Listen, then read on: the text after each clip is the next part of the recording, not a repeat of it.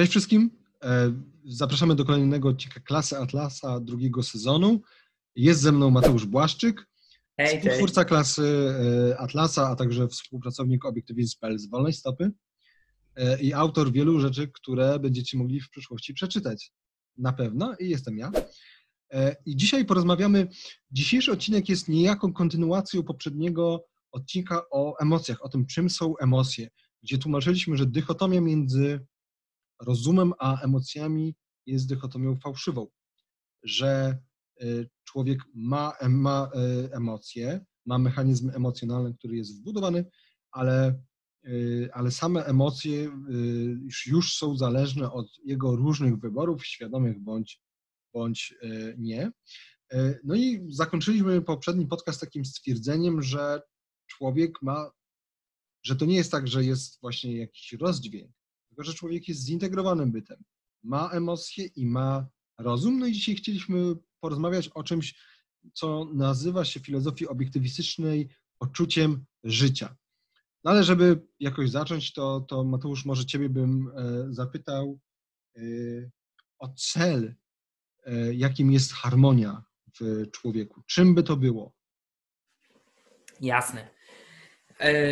Tak jak, tak jak sam wspomniałeś przed chwilą, człowiek jest bytem zintegrowanym, tak? To nie jest tak, że e, jest ciało, które jest niezależne od umysłu czy duszy. To nie jest tak, że w człowieku jest jakaś, jakiś mały ludzik jego duszy, który porusza ciałem, tak jak niektórzy tacy radykalni dualiści by widzieli.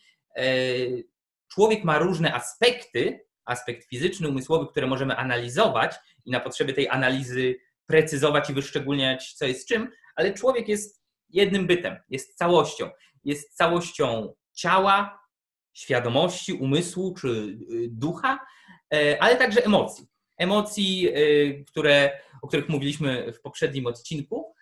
I y, tak, kwestia wygląda tak, że nie, za, nie zawsze harmonia pomiędzy różnymi aspektami tego bytu, jakim jest człowiek, przychodzi od tak nie jest e, naturalna i automatyczna e, z wielu powodów. Jednym z powodów jest to, że człowiek nie ma automatycznej, wrodzonej wiedzy e, na temat świata, ale też na temat samego siebie, więc nie wie z automatu wszystkiego, jak powinien działać, postępować, aby ta harmonia faktycznie zaistniała.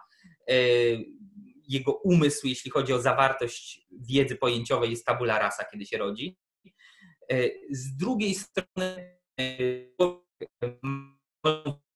decyzje, które mogą być dobre lub złe i wprowadzić ku harmonii lub e, wręcz w przeciwnym e, świecie. E, no ale aby człowiek faktycznie mógł żyć w zgodzie z własną naturą, naturą istoty rozumnej i aby mógł osiągnąć ten cel, którym jest szczęście, to jest mu potrzebna ta harmonia, choćby dlatego, że sam stan szczęścia jest, jak mówiliśmy to już kilkukrotnie, stanem niesprzecznej radości. Czyli to nie jest tak, że osiągamy jakieś ważne dla nas wartości, czy rzekomo ważne, ale robimy to kosztem destrukcji innych. To nie jest tak, że e, mamy kochającą żonę i rodzinę, a jednocześnie chodzimy sobie na panienki wieczorami. To nie jest tak, że e, skupiamy się na pracy, a jednocześnie dzień przed e, jakimś ważnym wydarzeniem w naszej pracy, czy, czy jakimś ważnym obowiązkiem związanym z pracą, idziemy się uchlać do baru, tak? Nie. Aby to było całością zintegrowaną e, jako ten stan prawdziwego, faktycznego szczęścia, to musi być harmonijne i e, niesprzeczne. To jest jedna rzecz. A druga rzecz jest taka, że nie wspomnieliśmy o tym, może e, to też dotyczy poprzedniego odcinku, nie wspomnieliśmy o tym odcinku o emocjach, ale, ale myślę, że warto to wspomnieć tutaj. To wszystko nie jest, nie dzieje się automatycznie i nie dzieje się nie tylko automatycznie, ale nie dzieje się tak szybko. To wszystko jest procesem. Co przez to rozumiem? E, jeśli czujemy y, złe emocje względem samych siebie, względem świata i tak dalej, i nagle stwierdzamy, o, tutaj ci ludzie z klasy Atlasa mądrze gadają, albo przeczytałem jakąś mądrą książkę, to jest y, kierunek, w którym chciałbym iść w życiu. To jest dobre, celowe i sensowne i chciałbym to wdrożyć. To nie jest tak, że przeczytamy i świadomie, racjonalnie przyswoimy sobie e, jakieś słuszne zasady, słuszne wartości, jakiś kodeks moralny i automatycznie karm emocjonalnym. I to, co jest dla nas dobre i wartościowe, będzie nam automatycznie sprawiało wielką radość, satysfakcję. To, co jest złe, automatycznie będzie nas odstręczać. Nie, ponieważ no, człowiek nie jest y, takim bytem jak robot, tylko to wymaga czasu, to wymaga przepracowania, y, to wymaga wysiłku y, i samo uznanie że jakaś teza, jakieś stwierdzenie jest prawdziwe, słuszne, dobre i ja chciałbym taki być, nie wynika jeszcze, że my jesteśmy w pełni z tym zintegrowani w naszej świadomości, podświadomości i że to faktycznie czujemy. I właśnie dlatego jest tak ważne, żeby świadomość i podświadomość były ze sobą spójne i splecione. I tutaj pojawia się to hasło, o którym chcemy dzisiaj porozmawiać, ten motyw, czyli sense of life, czyli poczucie życia. No i Ziemowit, Czym jest wobec Czym tego? jest poczucie życia? Jeszcze taka mała uwaga terminologiczna, e, ponieważ e, gdy Rand pisze o poczuciu życia, ona używa sformułowania angielskiego sense of life.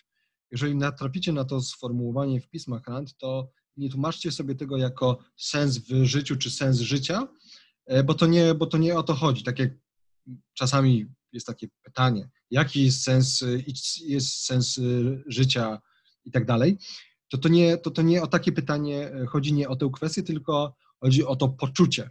Tak jak ja mam poczucie, że coś jest jakieś. I tak samo jest poczucie życia, właśnie tego terminu y, używa Rand w takim rozumieniu tego terminu sense of life i dlatego my to tłumaczymy jako poczucie y, życia. To tak na marginesie, ale jest ważny margines, żebyście pamiętali. Y, tak jak tłumaczyliśmy w poprzednim odcinku o emocjach, to jest tak, że człowiek od początku swojego życia, czy prawie od początku, formułuje świadomie lub podświadomie, w większości wypadków podświadomie pewne sądy wartościujące. I te sądy wartościujące, związane z jego rodzicami, rówieśnikami, całym światem zewnętrznym, e, nim samym, są powoli integrowane przez mechanizm emocjonalny i tworzy się pewna suma.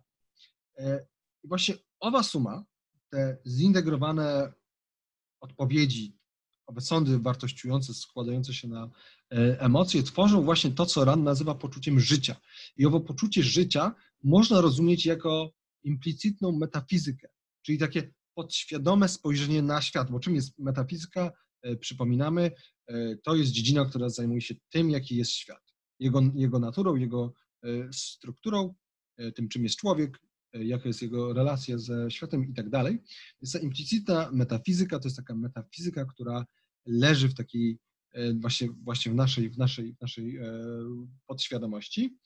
E, no i z tą implicytną metafizyką jest związane nasze automatyczne, są związane nasze automatyczne reakcje emocjonalne na świat, na świat zewnętrzny, na to, co się z nami dzieje, co się, co się, co się dzieje w naszym życiu. I są takie dwa dwie fundamentalne rzeczy, które składają się na tę, na tę implicytną metafizykę. Pierwsza to jest, to jest ocena, ocena świata jako takiego, ocena świata zewnętrznego, nasze ogólne podejście do świata w ogóle. To tylko przypomnę, że to jest związane z tym, o czym mówiliśmy w odcinku o y, złowrogim wszechświecie i przesłance złowrogiego wszechświata i przesłance przyjaznego wszechświata. Tak. I też ta zresztą przesłanka złowrogiego i e, przyjaznego wszechświata, te dwie przesłanki wiążą się z tym drugim czynnikiem, który jest podstawą tej implicytnej metafizyki, czyli z oceną samego siebie, z oceną swojej sprawczości, swojego miejsca w świecie tego, co ja jestem w stanie zrobić, tego, co ja nie jestem w stanie zrobić, tego, co dla mnie jest dobre, albo tego, co dla mnie jest, e, jest, jest e, złe. Więc ta implicytna metafizyka to, to jest coś, E, co posiada każdy człowiek. I to jest metafizyka w takim przedpojęciowym sensie. E, czyli to jest coś, co już nabywamy bardzo wcześnie, już jako, już jako dzieci. To jest coś, co cały czas e, w pewnym sensie się rozwija w dobrą lub, przepraszam, w dobrą lub w złą stronę. I to też jest oczywiście coś, co już na poziomie świadomym możemy, możemy zmieniać, tak jak tłumaczyliśmy, że nasz mechanizm emocjonalny funkcjonuje w ten sposób, że my możemy sobie uświadomić nasze, nasze emocje, potem poprzez nasze wybory, e, poprzez nasze przewartościowanie, że tak powiem, zmieniać te, zmieniać te e, emocje, zmieniać tę podświadomość, a zatem też e, częściowo zmieniać naszą tę implicytną metafizykę, czy nasze, czy nasze poczucie życia. No i jeszcze, żeby, żeby tak bardziej wyjaśnić owo poczucie życia, to ono jest związane, jest związane z takimi fundamentalnymi e, odpowiedziami e, na pytania do, dotyczące metafizycznych sądów wartościujących, czyli sądów wartościujących dotyczących najbardziej fundamentalnych aspektów rzecz, e, rzeczywistości w odniesieniu do nas samych. I to są takie pytania jak, czy świat jest poznawalny, czy nie? Czy człowiek posiada zdolność wyboru, czy nie? Czy człowiek mo może osiągać swoje cele w życiu, czy nie, czy może być szczęśliwy, czy nie. Zwróćcie uwagę, to jest też pierwszy chyba nasz podcast, to był podcast do tego, e, dlaczego człowiek potrzebuje filozofii. I też e, to był od, odniesiony do eseju, w którym Rand tłumaczy, że etyka opiera się na epistemologii i na, e, i na metafizyce. I właśnie też Rand twierdzi, że odpowiedzi na te fundamentalne pytania, owe sądy, owe metafizyczne sądy wartościujące są, są, są też podstawą etyki. E, podstawą tego, jak człowiek patrzy się na to, co on w ogóle może w życiu e, zrobić. No i tak jak powiedziałem, na początku generalnie to poczucie życia jest w miarę plastyczne. Gdy człowiek się kształtuje w pierwszych latach swojego życia, czy w pierwszych e, kilkunastu latach swojego życia, no ale potem ona się staje coraz bardziej wbudowana. Też dlatego wielu osobom się wydaje, że poczucie życia to jest coś, co jest niezmienne, coś, z czym się, z czym się y, rodzą, co jest błędne, tak samo jak błędne jest myślenie to, że my się rodzimy z określonymi emocjami. E, no i ostatnią taką rzeczą, którą chciałem powiedzieć, zanim, zanim Mateuszowi, przepraszam, e, oddam głos, e, to jest to, to, że poczucie życia formuje charakter człowieka. Albo wręcz, że charakter człowieka wynika wprost z jego, z jego poczucia życia, abstrahując od pewnych rzeczy wrodzonych, e, takich jak e, temperament. Ale tu chodzi o taki charakter, czyli o to właśnie, w jaki sposób się zachowujemy w przypadku, w jaki sposób reagujemy i odpowiadamy na pewne zdarzenia w życiu. No i to jest właśnie coś, co, co wynika z poczucia życia danego człowieka, danej jednostki. I to jest coś, co określa taką jednostkową tożsamość danego, danego człowieka na tym poziomie e, podświadomym. No i kolejnym tematem to jest właśnie, jak się ma poczucie życia do tej świadomej metafizyki, do, do naszych świadomych przekonań i do tego, w jaki sposób możemy, możemy to e, zmienić.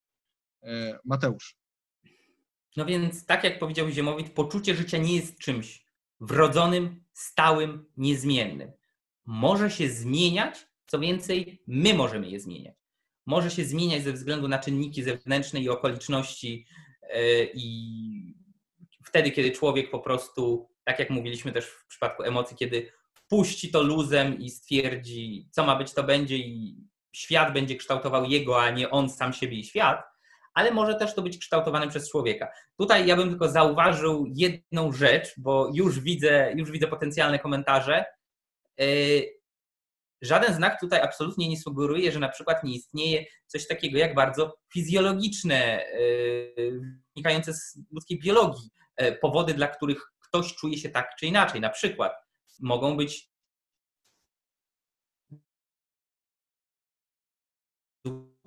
zupełnie albo prawie zupełnie niezależne od logicznego.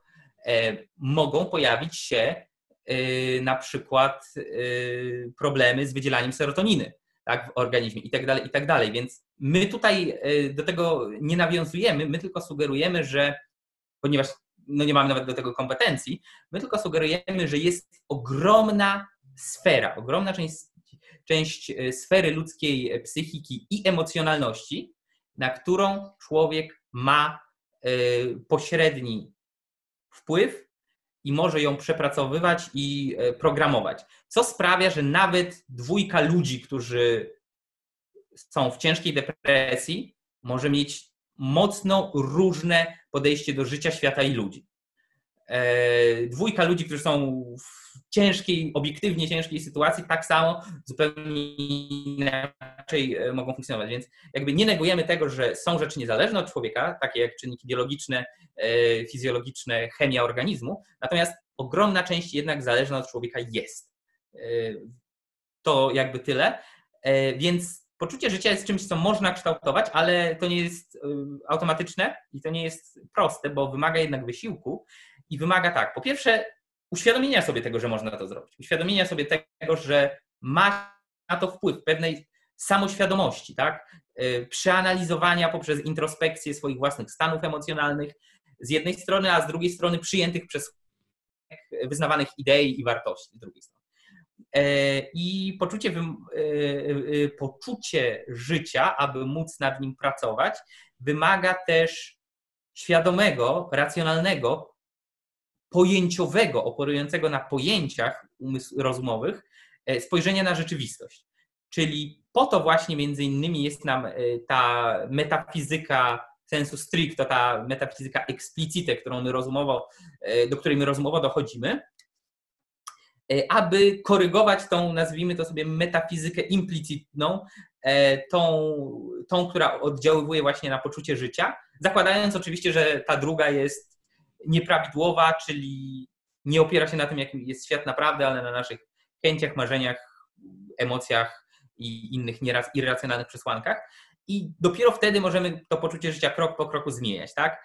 E, czyli tymi krokami właśnie są świadome sądy wartościujące i działanie w zgodzie z nim.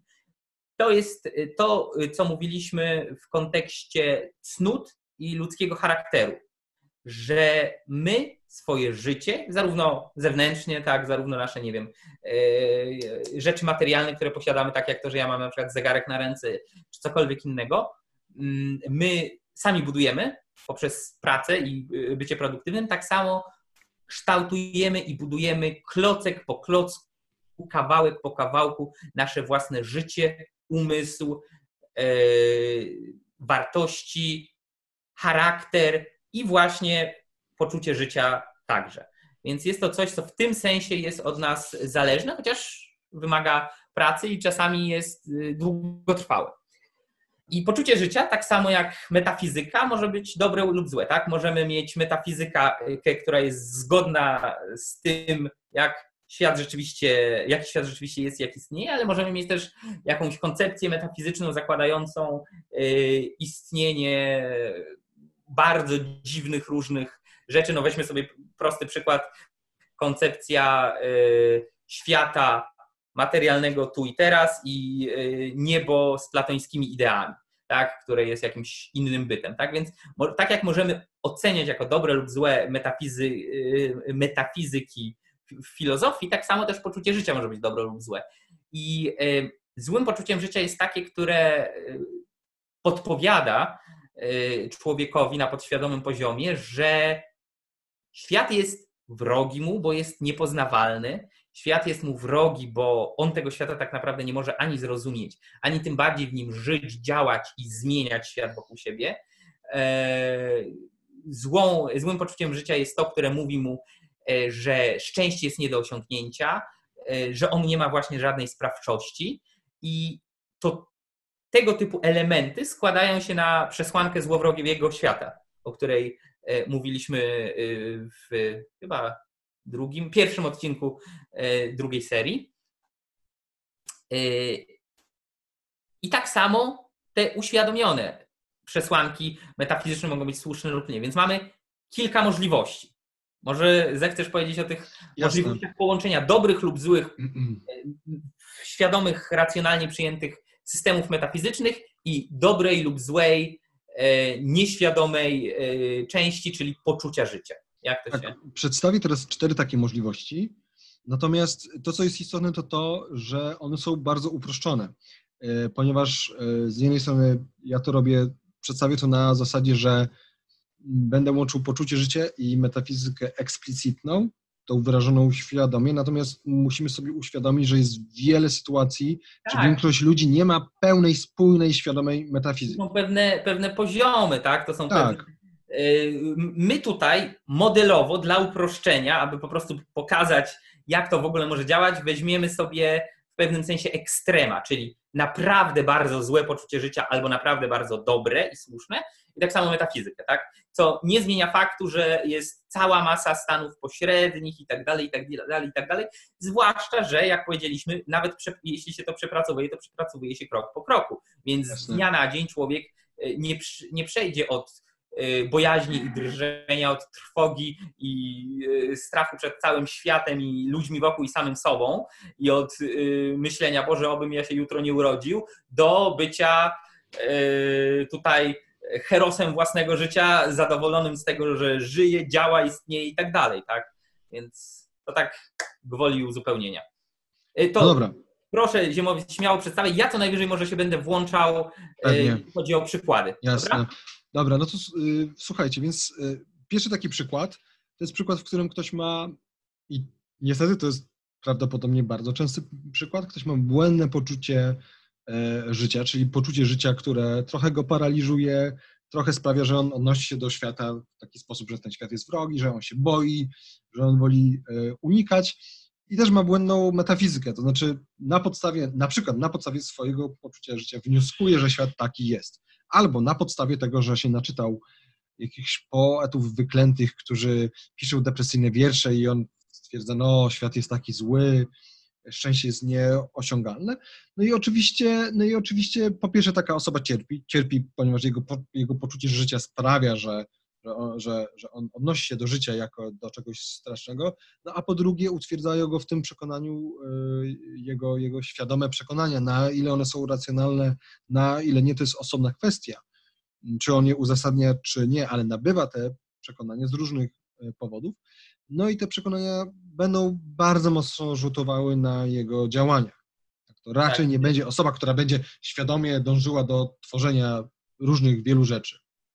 I to jest samo napędzające się nieszczęście w pewnym świecie, bo on świadomie podtrzymuje się w przekonaniu, że to, co odczuwa, jest zasadne, no bo świat taki jest. Myślę, że przykładów tutaj by można dać y, dużo, ale z takich popularnych, powiedzmy, postaci osób y, publicznych, już nieżyjących, E, myślę, że niezłym e, przykładem może, może część z widzów będzie znała jest e, taki amerykański pisarz Howard Phillips Lovecraft, który moim zdaniem miał zarówno błędną metafizykę, jak i błędne poczucie życia, bo jego metafizyka była, on był całkowitym materialistą, więc materialistą i deterministą. I fatalistą. Fatalistą. Twierdził, że wszystko w życiu człowieka jest zdeterminowane z góry narzucony przez to, jak e, operują e, jego procesy biologiczne i tak dalej. Człowiek nie ma e, świadomości ani tym bardziej wolnej woli. Wszechświat jest wielki, pusty, niepoznany, wrogi człowiekowi i wszystko de facto działa, aby to życie, w tym życie ludzkie zdławić. I on był pod tym względem całkiem filozoficzny, że on faktycznie czytał wielu filozofów. Nie wiem, nie wiem czy wprost jest udowodnione, Schopenhauera, ale jest na to spora, spora ilość przesłanek i, i różnych tego typu, powiedzmy, dołujących depresyjnych myślicieli. A z drugiej strony w życiu był zalękniony, wystraszony, bał się ludzi, bał się świata, I nawet w procesie twórczym, bo on przecież był twórcą, pisał opowiadania, pisał nawet wiersze i tak dalej, miał okresy, kiedy tam przez ileś lat, tam pięć czy sześć lat bodaj, że w jego biografii było napisane, że on praktycznie nie wychodził z domu. On, nie, on chodził w piżamie, nic nie pisał, nic nie tworzył, szlajał się po prostu po domu w takiej no, skrajnej depresji, można by powiedzieć, e, czy, czy, czy klinicznej, czy nie, to, to, to nie, nie oceniać, ale tak czy siak no, żył jak upiór. Tak więc zarówno jego poczucie życia, jak i jego eksplicitna metafizyka były błędne i zaowocowało to tym, że był biednym, zniszczonym, cierpiącym człowiekiem. Ale to tylko taki jeden z przykładów. Okej, okay, dobra. Druga, druga możliwość to jest możliwość osoby, która znowu ma błędne poczucie e, życia, ale ma właściwą metafizykę. No i teraz to jest przykład osoby, która, która prawdopodobnie nabiera świadomych przekonań, czyta na przykład Rand i zaczyna się zastanawiać nad światem i zaczyna korygować swoje przekonania, które prawdopodobnie wcześniej były niewłaściwe, no i zaczyna stwierdzać, że człowiek ma wolną wolę, że jego celem jest szczęście, że on powinien kierować się rozumem i tak dalej, no ale wciąż to jego poczucie życia nie zostało jeszcze przepracowane. Oczywiście właściwa metafizyka no, jest takim pierwszym e, krokiem, albo przynajmniej warunkiem e, koniecznym, jeśli nie pierwszym krokiem, tylko powiedzmy drugim, ale jest na pewno warunkiem koniecznym do tego, żeby owo podświadome poczucie życia zmienić. No więc taką osobą no, mogłaby być osoba, która na przykład może nie, że ma depresję, bo depresja często może być po prostu czysto, czysto e, fizjologiczna, e, no ale ma, ma jakieś problemy e, emocjonalne, ma jakieś problemy psychiczne, jest zalękniona, mimo że już zaczyna dostrzegać świadomie, że świat wcale taki zły nie jest, no ona musi, ona, ona musi dalej to sobie przepracować. Nathaniel do... Branden. Nathaniel Branden, tak. No przyjął, do... niby rozumowo przyjął właściwą metafizykę i co? Znaczy nie, nie wiem, czy to jest dobry przykład. Tak trochę pół żartem, pół serio rzuciłem. Ale dopóki ta osoba nie przeprogramuje siebie, dopóki nie zmieni swojego poczucia e, życia, dopóty będzie konflikt między jej przekonaniami, a jej e, poczuciem e, Trzeci... To, to, są często tacy ludzie, tacy kanapowi filozofowie. Ludzie, tak. którzy czytają nawet mądre rzeczy, dochodzą do logicznych wniosków, wszystko fajnie, wszystko pięknie, potrafią to wszystko przedstawić innym, można z nimi dyskutować, bo nie są głupi naprawdę. I co z tego? I bardzo często nic z tego nie wynika, albo w ogóle, albo przynajmniej przez długi czas, póki tego, tak jak powiedział Ziemowit, nie przepracują. To są osoby, które będą ci tu argumentowały za praktykowaniem cnót, za yy, byciem szlachetnym, heroiczną jednostką, Y, za byciem racjonalnym, za produktywną pracą, y, a nic z tego nie będzie za bardzo wynikać. Tak? tak. Ich życiu tego nie widać. Tak, no i teraz y, trzeci przykład. Trzeci przykład to jest możliwość osoby, która ma właściwe poczucie życia, czyli ona odnosi się do świata jako do czegoś pozytywnego, do samej siebie jako sprawczej, że ona może osiągać swoje, swoje cele, jest pozytywnie nastawiona do życia, ale przyjmuje błędną metafizykę. Przyjmuje różne przekonania, które stoją w sprzeczności e, z tym, z tym, co, z tym, co ona czuje podświadomie, z tym, jaki jest jej e, charakter. No i na przykład ona może przyjmować takie przekonania, że świat, że świat jest nastawiony na nas, czyha na nas, że należy się go bać, mimo że ona tego nie odczuwa. Albo może przyjmować, i tu już wchodzimy na etykę, no ale jest to związane z metafizyką, tak jak cała filozofia to jest system naczyń e, połączonych, więc nie ma nic złego w tym, że przejdziemy teraz do, do przykładów etycznych. Może uznawać, że celem człowieka jest samo poświęcenie. I mimo, że ona czuje, że ona powinna dążyć, że ona po, powinna wyrażać swoje wartości, powinna je eksponować i powinna e, przekształcać świat e, właśnie na obraz swoich wartości, to ona przyjmuje etykę obowiązku, etykę altruizmu lub inne etyki, które są niezgodne z e, życiem, niezgodne z jej poczuciem e, życia. E, no i siłą rzeczy to jest bardzo niedobre, bo tutaj jest bardzo duży konflikt. Bardzo duży konflikt między pragnieniami, między, między, między podświadomością a świadomymi przekonaniami. No i przykładem takim literackim, bardzo dobrym jest Hank Rearden, z Atlasa Zbuntowanego, który ma dobre poczucie życia, no ale niestety przez jakąś część książki przyjmuje bardzo niewłaściwą e, filozofię. E, no, z przykładów z prawdziwego życia sama Ayn Rand często wymieniała jednego ze swoich ulubionych pisarzy, czyli Wiktora Igo, o którym mówiła, że ma bardzo dobre prożyciowe poczucie życia, ale jego eksplicitna filozofia no, jest błędna, ponieważ jest mocno altruistyczna. Takich przykładów, takie przykłady można by znaleźć właśnie wśród osób, które, u których znajduje się spore błędy, e, kiedy eksplicite mówią o swoich e, przekonaniach, które, a te przekonania są zazwyczaj jakimś amalgamatem, mieszaniną, e, papką złączoną z tego, co ich nauczyli w szkole czy na uniwerku, tego, co usłyszeli w telewizji, tego, co wyczytali z jakiejś książki przypadkowej itd., tak itd. Tak na przykład zdaniem Ayn Rand, i ja się akurat z tym raczej zgadzam, bardzo duża część przedsiębiorców i biznesmenów będzie tutaj y, się znajdować, ponieważ są jednostkami aktywnymi, działającymi, twórczymi, wnoszą nową jakość, tworzą nowe wartości w, życie, w życiu swoim i innych. więc na pewno nie można im odmówić tutaj produktywności, a bardzo często także i poczucia własnej wartości, ale często zasady, które eksplicite wyrażają, są błędne. No to są ludzie, którzy są w stanie być naprawdę tytanami przedsiębiorczości, a jednocześnie głosować na interwencjonistów i, i, i redystrybucję. Ja tutaj taki przykład, bo akurat mi leżał na biurku, e, nie wiem czy widać, to jest pan Sofokles. E, pan Sofokles był generalnie życiowym wygrywem, był e, majętny, miał dobre relacje z ludźmi, był lubiany, szanowany, respektowany. Jego dramaty są czytane do dzisiaj i generalnie raczej był zadowolony z życia kolesiem, ale jego eksplicitna filozofia, polecam przeczytać Króla Edypa, jest tragiczna. E, jest to jest absolutny, całkowity determinizm i fatalizm. Człowiek jest skazany na porażkę, człowiek nic nie może zrobić ze swoim przeznaczeniem, bo decyduje za niego fatum czy bogowie i tak dalej. E, więc jest to dobry przykład złej metafizyki explicite, a całkiem dobrego poczucia życia. I wiele takich postaci historycznych myślę, że można by znaleźć. No ale przechodzimy do.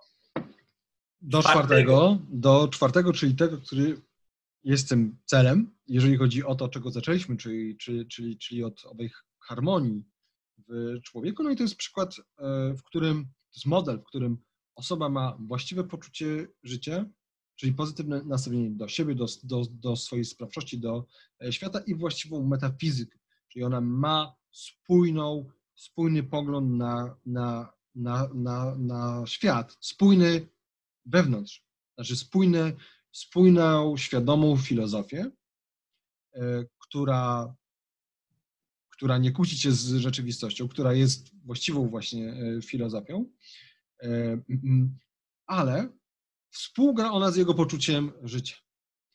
I, no i to jest generalnie jednym z podstawowych celów człowieka moralnych, powinno być, i powiedziałbym, że warunkiem koniecznym w ogóle osiągania szczęścia i takiego działania, no to nie chodzi o to, tak jak, tak jak Mateusz teraz podał te, te przykłady tych przedsiębiorców, którzy są bardzo sprawni w swoich, e, w swoich działaniach takich biznesowych, ale jeżeli chodzi o ich całość e, życia, no to już nie do końca, właśnie brakuje im tej integracji. Więc tutaj chodzi o zintegrowanie tej poczucia życia i świadomej filozofii, która musi być spójna. E, no i takim przykładem, no, chciałbym móc podać du dużo przykładów z życia wziętych, takich przykładów raczej dużo nie znam. Już trudno jest wejść w czyjeś e, życie. Myślę, że takim przykładem była Rand.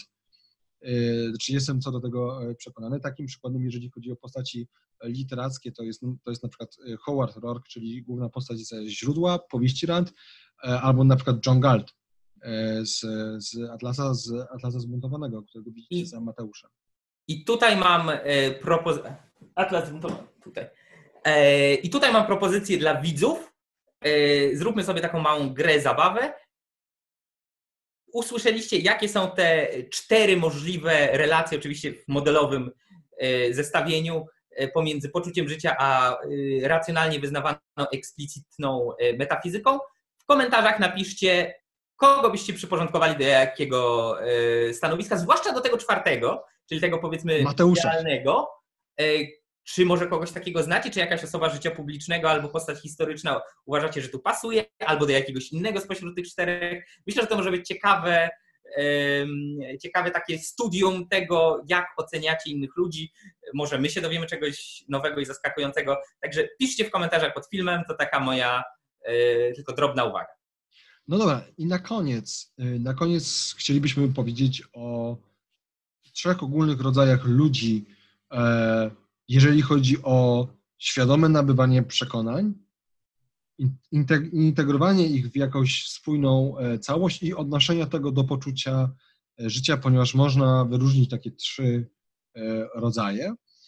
No i pierwszy, pierwszy rodzaj ludzi to jest w pewnym sensie najgorszy. Oczywiście to nie jest tak, że ktoś się rodzi w którymś rodzaju. Jakby to wszystko zależy od nas. Pierwszy rodzaj ludzi to, jest, to są ludzie, którzy nie podejmują w ogóle żadnego wysiłku, czyli nie starają się nawet sformułować jakiegoś świadomego poglądu na świat. No jakie są tego, tego skutki? No bo po co my o tym mówimy? Dlatego, że to ma bezpośrednie e, przełożenie na, na, nasze, na nasze e, życie. Więc pierwszy skutek jest taki, że takie osoby są e, skazane na to, co im się wydaje, albo co wydaje się też e, innym.